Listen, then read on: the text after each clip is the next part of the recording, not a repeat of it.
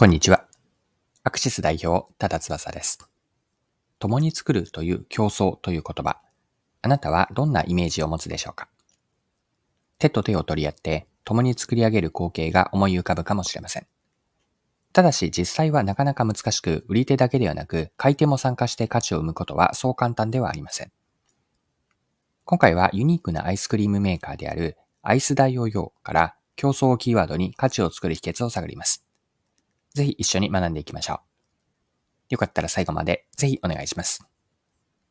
はい。タカラトミーアーツがヨーヨー型のアイスクリームメーカーであるアイスダイヨーヨーを発売しました。本体に冷却用の氷と塩を入れて、アルミカップにアイスの材料をセットし、約3分間、ヨーヨーのように上下に振るとアイスが出来上がります。でこちらについて IT メディアの記事でこのように書かれていたので、記事から一部抜粋をして読みますね。タカラトミーアーツは、ポイントは塩と氷。氷を素早く溶かす性質を持つ塩と、溶けるときに周囲の温度を下げる氷の特性を組み合わせ、ボール内を氷点下マイナス8度 C にする。ヨーヨー遊びによって攪拌され、急速冷凍によりアイスの材料が凝固するので、短時間でアイスができると説明している。はい。こちらが IT メディアの2023年5月31日の記事からの引用でした。アイス大容量にはサンリオキャラクターが採用され、取扱説明書にはアイスのレシピであったり、自由研究のヒントも掲載されています。はい。で、このアイス大容量の事例から学べるのは、本当の競争とは何か、共に作るという本当の競争とは何かなんです。まあ、競争とは商品やサービスの売り手と買い手が協力をするようにして、価値を作り出すアプローチです。売り手だけではなく、買い手の参加によって初めて完成する価値創出です。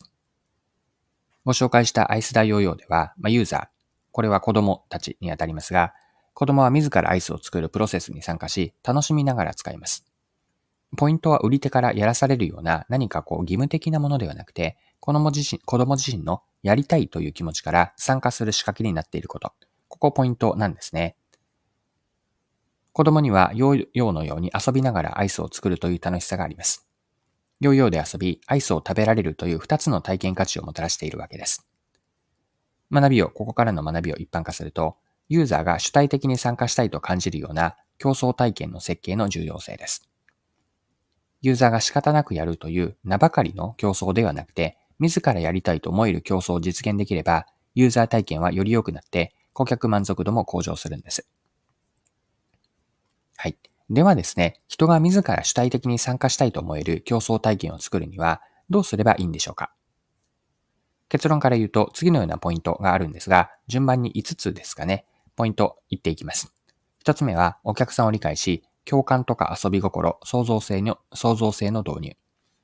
2つ目は参加者が自分が何をすればいいのか、今できることが理解できて率先して行動しやすい環境にある。3つ目の競争のポイントは、自分が行動したことの成果が分かったり、感謝されるなど、やったことの意味合いが分かる。四つ目、古参の、まあ、古い人、古参の人ばかりにならず、新しい人が入ってきやすいオープンな雰囲気になっている。そして五つ目は、ユーザー同士の横のつながりができて自分の居場所があると感じる。以上が人が自ら積極的に参加したいと思える何かこうコミュニティのポイントにもなるんですが、これらがポイントになるんです。では今5つ言ったんですが、順番にもう少し詳しく見ていきましょう。一つ目のポイント、お客さんを理解し、共感であったり遊び心、創造性の導入です。まず大事なことはお客さんのことの理解なんですね。その上でお客さんが商品やサービス、その競争する行為に共感できる何かがあることが重要なんです。また、ユーザーの遊び心であったり、創造性を引き出すような仕掛けを入れることで、積極的な参加やアイデアが生まれやすい場になります。二つ目ですが、参加者が自分が何をすればいいのか、今できることを理解できて、率先して行動しやすい環境になっていることです。まあ、参加者が自発的に行動できる環境を整備することが大事なんですよね。参加者にとって自分が今何をすべきなのか、自分が行動することで、その場、そのコミュニティが何が変わるかが分かることで、示されることで、自ら行動する意欲を高めることにつながります。三つ目のポイントは自分が行動したことの成果が分かったり、感謝されるなどのやったことの意味合いが分かる、実感できることです。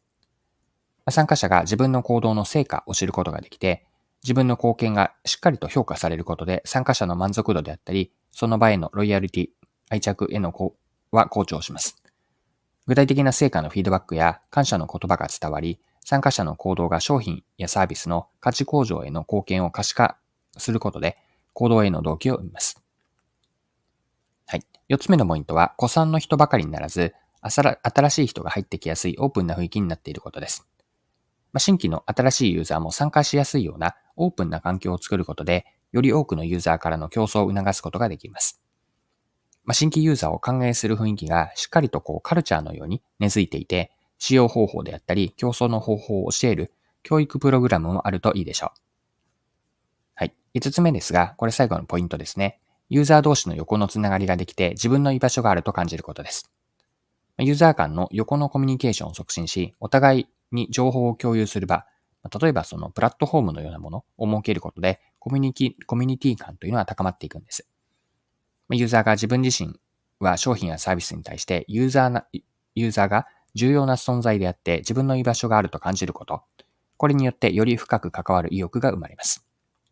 以上からユーザーが主体的に参加したいと感じる体験の設計を進めていくことが商品やサービスの競争、共に作るですね。競争からの価値創出につながります。はい。そろそろクロージングです。今回はアイス大容量、アイスクリームメーカーですね。アイス大容量を取り上げて、競争をキーワードに学べることを見てきました。最後に学びのポイントを振り返ってまとめておきましょう。本当の競争とは何か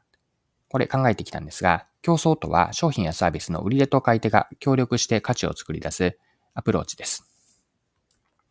売り手だけではなく、買い手の参加によって初めて完成する価値創出です。ユーザーが仕方なくやるという名ばかりの競争ではなくて、自らやりたいと思える競争を実現できれば、ユーザー体験は良くなって、顧客満足度も向上するでしょう。そこで競争体験を作るためのポイントは何か、5つ考えてきたんですが、1つ目はお客さんを理解し、共感であったり遊び心、創造性の導入。2つ目は、参加者は自分が何をすればいいのか、今できることを理解できて、率先して行動しやすい環境にあること。3、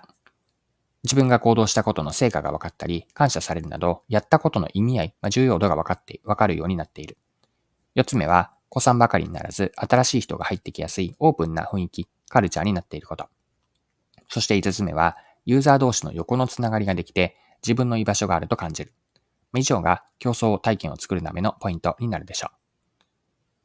はい、今回は以上です。最後までお付き合いいただきありがとうございました。それでは今日も素敵な一日にしていきましょう。